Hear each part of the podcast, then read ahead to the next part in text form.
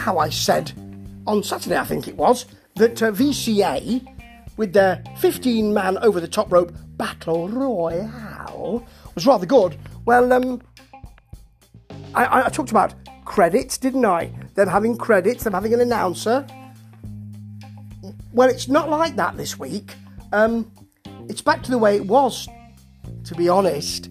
The first part of this 25 minutes or so is um, is a wrestler.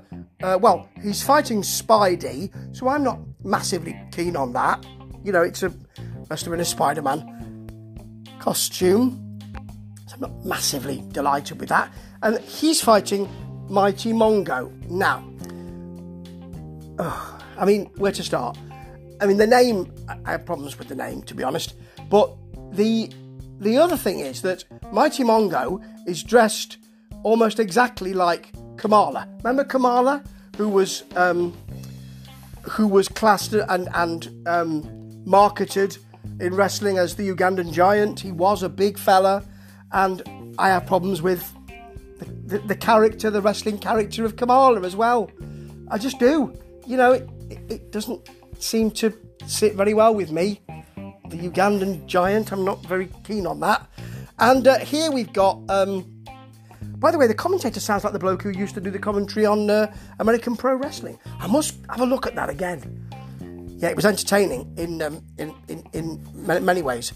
Anyway, in this match, you've got um, swinging neck breaker, punches and stomps, and I, I kind of lost interest.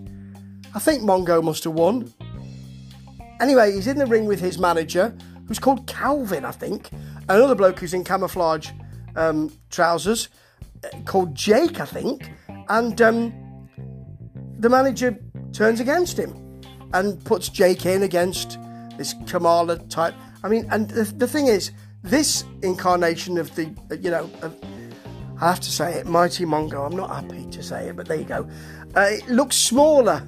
The thing about Kamala was he was massive. Um, anyway, there's a there's a headlock from the Mighty One. Um, he, he's tripped up by his manager or ex-manager. There's an elbow off the top by Jake, and that's the pin. It's not really very good. Neither of the matches are really very good. I mean, you can talk about well, he's got two matches, he's done two matches. Well, yeah, but neither of them were very good. Anyway, the, the, main event of this is Rick Henry, who I happen to like and I thought he did very well. Big fella, did very well in the Battle Royale. Royale. And uh, Black Cat, who's the television champion, and starts by saying, You're my friend. I think you were badly done by in the Battle Royale. I'm paraphrasing, but this sort of thing. You were badly done by in the Battle Royale. I want to give you an opportunity to fight for my television title. Now, the first thing to look at here is you're my friend. I think we know what's going to happen if we've watched a lot of wrestling, or even a little bit of wrestling by the end of this match. And as the commentator points out, Black Cat needs a manager. You know, not only is he agreeing to fight Rick Henry, who's a big dude, but he's also putting his title up. He's probably right. A manager would say, "Hang on, don't be too hasty."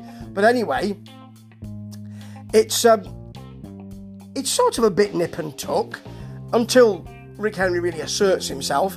He goes over the top rope. It's a low bridge. The uh, the commentator can't help but make the um, the similarity or the make the square the circle, if you like, between uh, that and the battle royale. Yeah. Then um, Black Cat comes out over the top. Now it's not a long way because, as you know, the ring is not very far from the floor. It's probably about a foot. Yeah. He um, he catches um, Black Cat, but Black Cat fights out of it, drop kick to the knee, which causes Rick Henry to smack his face on the apron. That's got to hurt, actually. Back in the ring, there's a massive Beal from corner. It's like a coast to coast Beal. Yeah. And then a nasty backbreaker from Rick Henry. Black Cat rolls to the outside, but Rick follows him. They haven't got much room. I mean, they've only got about a, a what? A body width's room between the ring and the fans and the guardrail. And um, Black Cat really sells those stomps to the back. He's screaming as if he's being strapped or something. Yeah, anyway, back in the ring, nice Rick Henry side slam and a huge spear.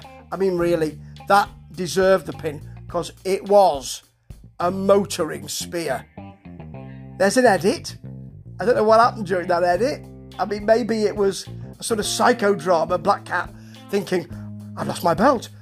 And he was my friend. And now I'm not very happy because he comes back in, hits his basement DDT, which was nice. He calls it the pay dirt, I think, and then many chair shots. So you knew that was going to happen when he said, You're my friend. You, you knew, didn't you? Something was going to happen. Either he was going to win the belt or keep the belt nefariously, or he was going to lose it and get angry. So that's VCA for you this week. It's not great, I have to say. It's a shame because that Battle Royale was really rather good. And um, I don't like the, the mighty character. I don't like Spidey, but I really don't like them. I like Spidey in the comics, he's my favourite superhero, but not in the wrestling ring. And and the mighty thing really, oh dear. Anyway, at least we had a, a, a pretty good match with Rick Henry and Black Cat, so that was nice. And um, Black Cat's under a mask, of course, sort of sort of Japanese thing, really, isn't it? That was pretty good. Not very good, but pretty good. And that, well, I'll take that because the rest of it really wasn't. Ta ta.